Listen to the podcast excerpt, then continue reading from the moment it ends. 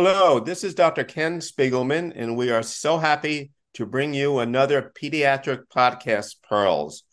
We are grateful to have today Dr. Ilana Waynik, who is from our hospitalist program at Connecticut Children's, who will be discussing a new clinical pathway on community acquired pneumonia.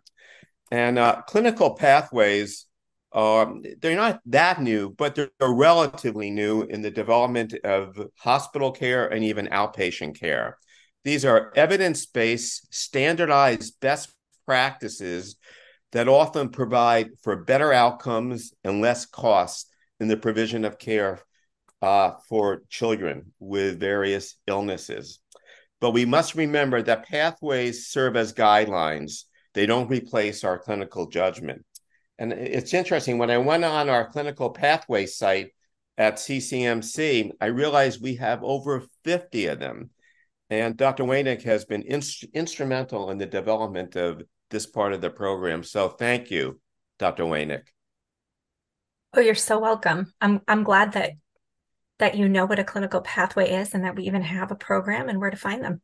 Well, thank you so much for what you do and for what your department does. So I'm going to start off with some questions.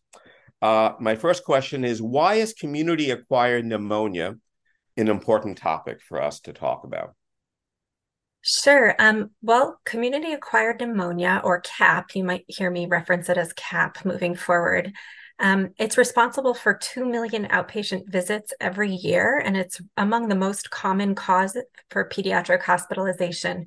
You know, it vies with bronchiolitis and asthma. Um, and it's important to talk about today because there have been some changes in literature. And literature shows us that more that very, very often broader spectrum antibiotics than needed and for longer courses than are needed are often prescribed to treat community acquired pneumonia. Um, we know that this can lead to antimicrobial resistant organisms and also, some of those broader spectrum antibiotics can cause more antibiotic related events. You know, in this day and age, practicing antimicrobial stewardship is so important to prevent those things from happening. And antimicrobial stewardship means choosing the narrowest effective antibiotic for the shortest duration of time that is that is um, that will treat the infection and also ensuring that these antibiotics are prescribed at the recommended dose and frequency Okay, thank you. This is so critical because many of us sort of get stuck and dug into our old habits, and it's hard to change those habits, even though it affects the ultimate care of our patients. So, this is great. How has the management of community acquired pneumonia changed recently? Yeah, so thank you for asking that. And this this um, podcast is really timely because we are actually about to update the pneumonia clinical pathway at the end of this month. It will be live if you check back on our website. Um, our old pathway is based on the Infectious Disease Society of America and the Pediatric Infectious Disease Society guidelines that are old. They're back from 2011. And wow. since then, there's been a lot of new literature published. And I think we'll go into some of these things in greater detail as we talk further. But just to summarize the points, we know that the susceptibility patterns for strep for, for strep pneumo have changed in the past several years so that they are now nearly 100% susceptible to amoxicillin and ampicillin.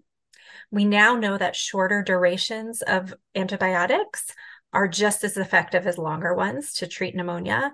And finally, there's a better understanding about the differences of etiology between complicated and, and uncomplicated community acquired pneumonia.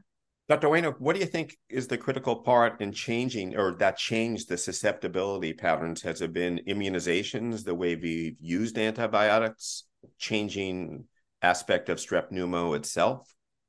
You know, I actually don't know that I can adequately answer that question. Um, I will have to refer you to an infectious disease okay, specialist but, to answer that. But the susceptibility patterns have increased tremendously. That's important. Yeah, they have. They have. Like back before, I would say the 1970s through the 1990s, we did see a lot of um, pneumococcal resistance, and and we had to prescribe diff- antibiotics differently. Then we had to prescribe amp- ampicillin amox at higher doses, at higher frequencies, and consider using um, more broad spectrum antibiotics to treat resistant organisms for sure. Mm-hmm. Uh, what do we mean? I know you think about it from the hospitalized patient, probably us from the ones in outpatient care. What's the difference between an uncomplicated and a complicated community acquired pneumonia? And how yeah, can we sure. tell the difference? Right. So so uncomplicated is your run of the mill pneumonia that you see uh, most often um, as an outpatient provider. So this means mild pneumonia. Um, mild pneumonia, you know, a, a person doesn't really have respiratory distress. They may have a trace or small effusion if you do happen to get a chest x ray, or even a moderate effusion. But complicated pneumonia are those pneumonias that um, have larger effusions or effusion of any size that have loculations or septations. Any pneumonia that has empyema, abscess, necrotic lung, or pneumatoceles is a complicated pneumonia. Um, and you know, just a little plug here for improving the value of care that we provide, which is something that we strive for with our clinical pathways, right? So value is the is the best care that we can give with over the least amount of cost. So we don't want to do extra things that aren't necessary. Um, and national guidelines all stress that chest x-ray for mild pneumonia isn't indicated routinely Certainly, there are cases where it would be indicated, but routinely it's not indicated because the diagnosis of pneumonia is clinical.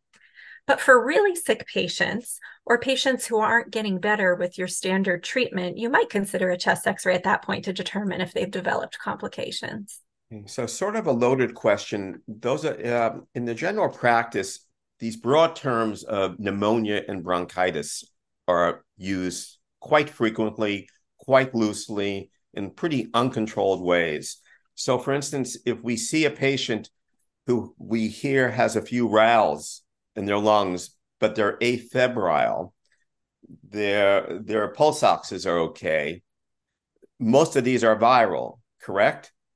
Yeah, definitely. By far and away, and particularly in the kids who are younger than school aged, the majority of lower respiratory tract infections are caused by viruses which doesn't require an antibiotic then. which does not require okay. antibiotics but it requires us to deal with a lot of the pressure from families who feel unhappy if we're telling them that their child has a pneumonia but we're not going to treat them with an antibiotic i think it requires right. sort of a re-education for right. sure or or maybe using different infection like you have a viral lower lower respiratory tract yes. infection yes. instead of pneumonia. Yes. Yeah, I mean we deal with that in the inpatient setting as well when we treat you know kids with bronchiolitis.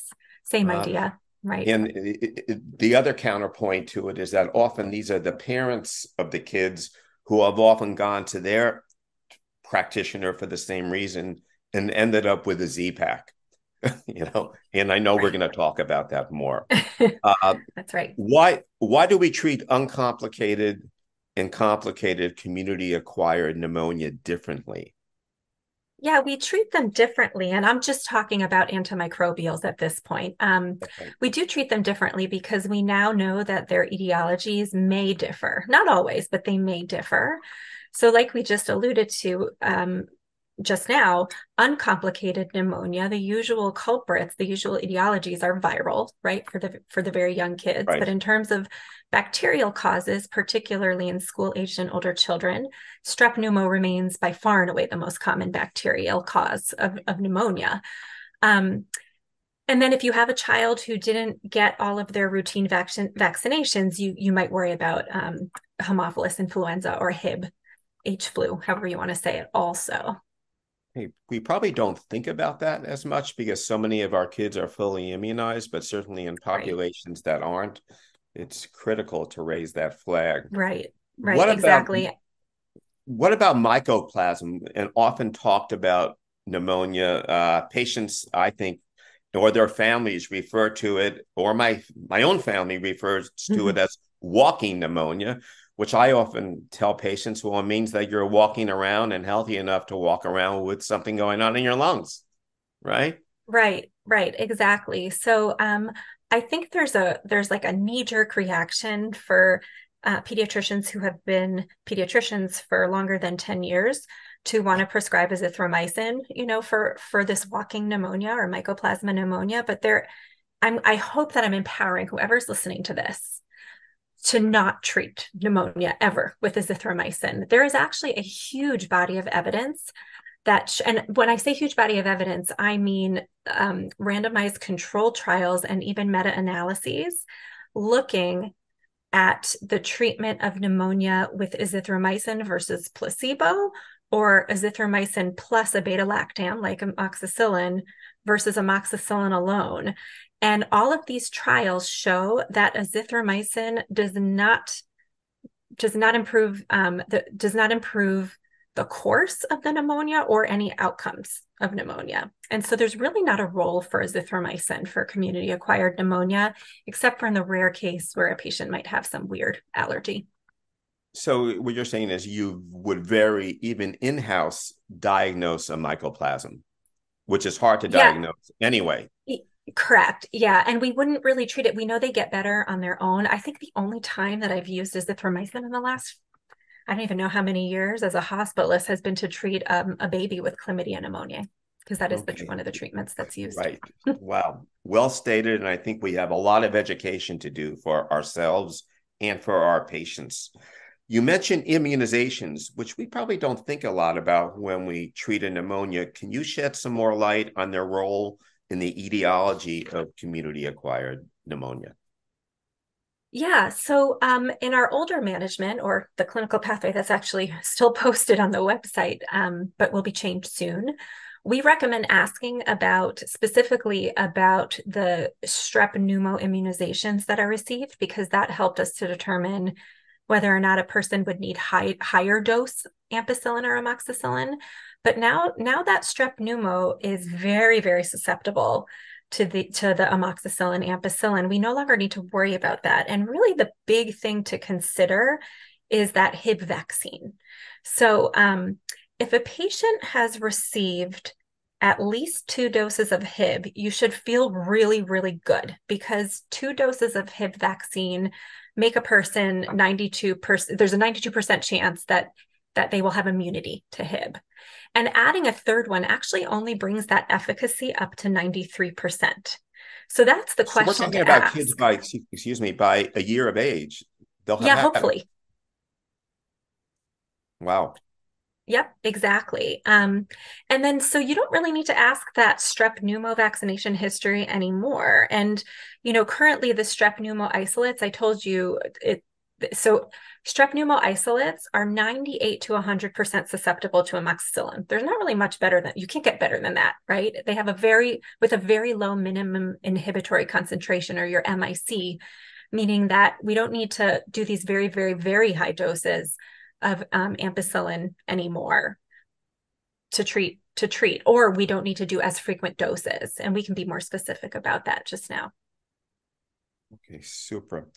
If strep pneumo is so susceptible to amoxicillin and ampicillin, what antibiotics are recommended for the treatment of uncomplicated community-acquired pneumonia? Uh, so let's say we have a patient in the outpatient department. This is the most common, I think the most common way I've diagnosed it is either he- hearing rales with a fever, uncomplicated, or the child who has several days of fever and a cough, we can't hear anything and we get a chest x-ray and there's a small lobar pneumonia right there. Yeah. Uh, so so what sorry. antibiotic and what dosing would you recommend based on these pathways? Yeah so we we definitely recommend uh, um, if this is an outpatient if the patient has had at least two doses of that hib vaccine or the h flu vaccine we recommend amoxicillin 90 mgs per kg per day but now we recommend it divided only by by by two doses so bid before we were recommending dividing it three times a day but because because this um, strep pneumo is so much more susceptible we can afford to be at lower lower mics at this point so excuse me now, so that's a huge hmm. change because we yeah. were always recommending based on the pharmacology therapeutic levels q8 hours which was really a challenge for parents in terms of compliancy. Right, exactly. Right? So, this is so much easier and it can be done before, you know, and after school. You don't have to worry about any of that either. That's a fabulous change in what we do. And how about the length of time? Yeah, and well, I do I do just want to mention before we move on that if if you have that rare patient who is either not immunized or under immunized, we do recommend broadening to Augmentin ES because you would want to you you might worry about having to treat H flu. So that would be the only yeah. change. But um, but the duration, this, so this is another enormous, enormous change in literature. And we've been looking at this for a really long time and have sort of slowly over time changed even our practice in the hospital setting for duration. But now we are being really, really bold. So again, over the, about the last five years or so, there have been a ton of papers, really, really well done studies looking at compare looking doing their um, non-inferiority trials. So comparing a shorter course of antibiotic with a longer with the more longer standard course. So there have been papers looking at five days versus 10 days five days versus seven days and even three days versus seven or 10 days. And all of these studies show that these durations have equal efficacy. So, in other words, a short duration of antibiotics works just as well as a longer duration of antibiotics. So, what we recommend now for mild cases of pneumonia, which I think are most of the cases that are treated by outpatient providers, um, we do support a short five day course of antibiotics. Now, that's even given the fact that we know that most parents who get a recommended prescription of five days may lose a dose, skip a dose. So, even if we're down to four days, we're still in pretty good shape. We are. And um, I have, I am working with one of our outpatient, um, one of our ID providers, pardon me, Dr. El Chabib and Dr. Girotto, who's the pharmacist, ID pharmacist, who's the head of our antimicrobial stewardship committee. We're doing a pilot program for an outpatient ASP program. And we've been working with four community pediatric offices um, on improving antimicrobial stewardship. In every single office, has decreased the average course of, of antibiotics for pneumonia successfully. It's been really incredible to see. That's great teaching. it, it, it can be done because it used to be stated that it took practitioners 10 to 15 years to change their ways. Uh, now I think we've shortened it. We have greater mentoring with people like yourself. And I think also we are now looking at metrics from insurance standpoints and others that are actually going to be looking at things like they do in asthma, possibly this some other time. When would you be concerned if, as an outpatient, they were treated with amoxicillin and they continued to have fever? I love this question. Um, this comes up in the inpatient setting too. I think that if you are truly dealing with strep pneumo, you you have to have a little bit of patience because even on the right antibiotic, you can continue to have fever for a few days, you know, for two, even three, even four days. This is despite the, right the parent who's calling 18 and 24 hours yeah. later and they still have the fever.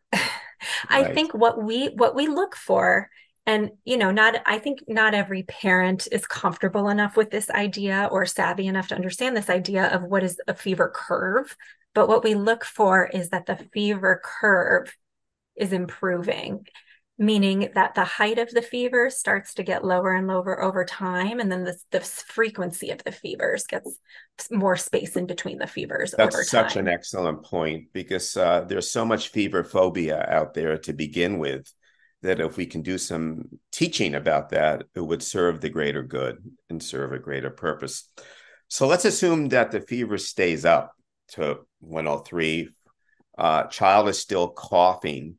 Are there any, before we would send them into the emergency room, are there any outpatient laboratory uh, components that you think would be helpful from uh, procalcitonin to CRP mm-hmm. to WBC?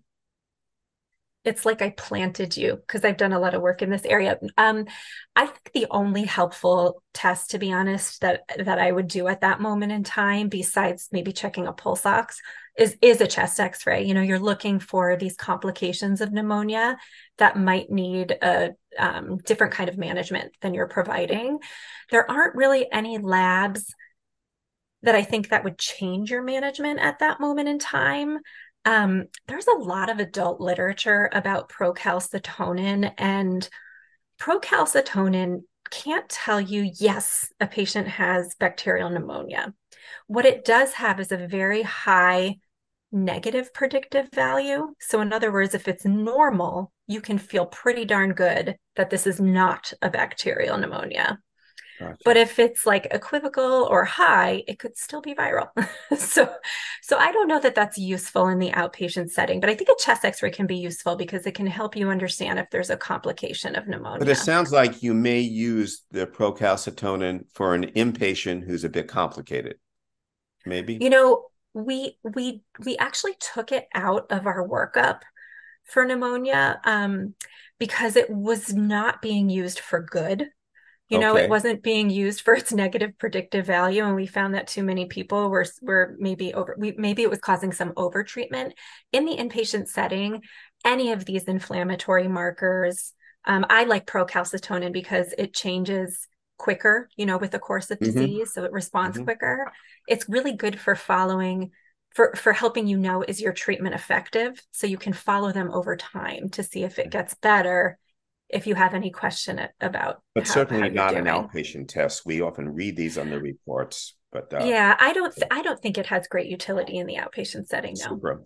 what about those with penicillin allergies uh, which is running amok in private practices? Often we have a new patient who said they had a rash when they were one year old. Were you ever tested? The answer is no but they've never had penicillin since or right. so you are right. It is um, it is really important to do a thorough penicillin allergy history. There's a lot of literature. The li- literature overwhelmingly demonstrates that documented penicillin allergies are not true allergies. Um, and if you suspect that a patient might not have a true penicillin allergy, referral for for um, allergy testing is really really important because you know we don't want to eliminate use of these um, more narrow spectrum antibiotics in the name of antimicrobial stewardship. And we know that amoxicillin is honestly the best optimal coverage for strep pneumo. Per the IDSA, uh, there is no oral cephalosporin that provided activity in the lungs, which is the site of infection that we're talking about, that equaled high dose amoxicillin. Most second or third gen cephalosporins can only provide adequate activity against about 60 to 70% of currently isolated strains of pneumococcus. So, you know, those other options are not ideal. Um, if you suspect your patient has true penicillin allergy, you can treat with clindamycin. Or for those who are under immunized, in those cases, the best choice really is a second or third generation cephalosporin because clindamycin doesn't cover H flu. And then you just need to make sure that they're getting better. Okay, no, this is great information, especially with the fact that we've had so many patients who actually even ask for the sept for the cefdinir or something of that nature, and because they've used it for otitis in the past, so they prefer to use it. Uh, but it really isn't as effective as you're telling us right now. Right. And and actually for ear infections too, it's not as effective. So right. So I think we just touched on this, but we can re-summarize how long of a course is rec- is recommended. If you want to re-summarize that for me, because it's so important. Yeah, again, I think for all intents and purposes, um, five days should be your go-to for duration of, of antibiotics for pneumonia. Okay, super. Before we end, I just want to know. So we have a child who has two days of fever, or let's say three or four days of fever with a lobar pneumonia, does not seem to be getting better, uh, and we send them into the CCMC ER, what would be your criteria for admission of that child? Oh, sure. You know, our criteria for admission are probably what you would imagine. So if a patient requires oxygen for um, for a low oxygen saturation. If they're having such um, increased work of breathing that we feel like they need other sorts of support to help them with their breathing. If if it's a little kid maybe they require deep suctioning to maintain their sats or maintain their work of breathing. That's something that a family couldn't really do at home. Um, certainly if a child were dehydrated and not able to hydrate themselves on their own orally would be another reason. Or if they need, if we think they need some sort of procedure, like they have a very large effusion that might require chest tube. Okay, great. How often do you see concomitant pneumonias with a with a with another infection, a viral, a flu, uh, COVID? Uh, that always comes up. You know, we'll make a diagnosis of flu and think that that's the end, but it may not be. Do you often see two infections at once? Yeah, I mean, we we sometimes we sometimes certainly do. I think everybody really, you know, what you fear is the dreaded flu that that can then predispose to a MRSA pneumonia. That's um, something that can bring somebody into the ICU. But these are rare. They do happen certainly, but it, these are rare occurrences. And typically, what you would see is a patient with a normal course of flu, and maybe they're even starting to get better, and then they acutely worsen again. That would be a sign of of a bacterial superinfection. That how how we refer to it. Um, we haven't really seen a ton of bacterial infection with COVID. Definitely not a ton of that. Um, and our use of antibiotics nationally for COVID infections has actually gone down over the past couple of years. I think now that people have gotten a little more comfortable with COVID being being what it is, COVID. Um, so we don't see it all that often, but definitely the typical course is somebody has viral symptoms and then they're slowly getting better, and then all of a sudden they worsen again. Yes. Okay. Well, thank you. What resources, and I think we've already talked about some of them, are available to outpatient pediatric providers to keep them up to date with the management of community acquired pneumonia? Uh, certainly, this podcast is going to be one of the best, and I'm going to encourage all my colleagues to listen to it because there's a lot of change that needs to happen. Yeah, I um I thank you for this question. So, uh, Connecticut Children's has a lot of resources for community um, providers that are free. Um, I, am the I happen to be the director of, of clinical effectiveness for Connecticut Children's, and um, I direct both the clinical pathways and CLASP programs. So the clinical pathways program has we have an internet site that is free. It's public, and we have clinical pathways for the management of a number of pediatric conditions, and we we have one for pneumonia. So you can always refer there for the up to date pneumonia information. Um, and I am really proud of our website. And not only do we include the care algorithms, but that we actually have reference lists and um, an educational PowerPoint for every single one of our clinical pathways that walks people through the evidence behind the pathway and how to use the pathway. That's another. Re- oh, yeah. Thank you. And then Another reference is um, there is a mobile and web based app called Firstline. That's actually all one word, Firstline.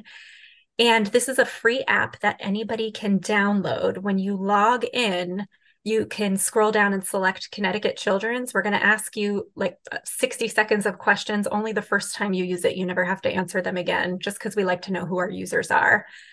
And this is um, a, um, an app that is meant to be used at the point of care. So it is an antimicrobial app. It contains guidelines, antibiotic dosing information, and Connecticut specific susceptibility data for organisms. Uh, our antimicrobial stewardship program at Connecticut Children's maintains this app, and all of our antimicrobial included, um, excuse me, all of our antimicrobial, including pathways, are also in this app. Well, thank you so much. This is a spectacular amount of wonderful knowledge, things for us to learn, and things for us to change the way we practice. Uh, so, Dr. Waynik, one, I want to thank you for all your stewardship and creating a number of these guidelines and managing them. It is, uh, we are blessed to have you as a member of our community of practitioners. Thank you. I also wanted to thank with this one particular algorithm, Grace Hong, who is a nurse practitioner, and Jennifer Girotto, who is a pharmacist, I think, who assisted mm-hmm. you in putting this together. It is just marvelous. And thank you so much for all your help in uh, providing better care for all of our kids.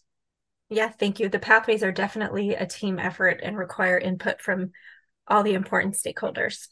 Okay, well, thank you. And we'll be leaving some references and information for those that want more at the end of this podcast. We also recommend that anyone would go to the CCMC site, uh, Connecticut Children's, go to for professionals, and you'll see all of our clinical guidelines and pathways right there, as well as the class guidelines too. So thank you so much for everyone and for Dr. Waynik for this podcast. We'll see you ne- or we'll speak to you next month. Thank you all. Take care. Bye.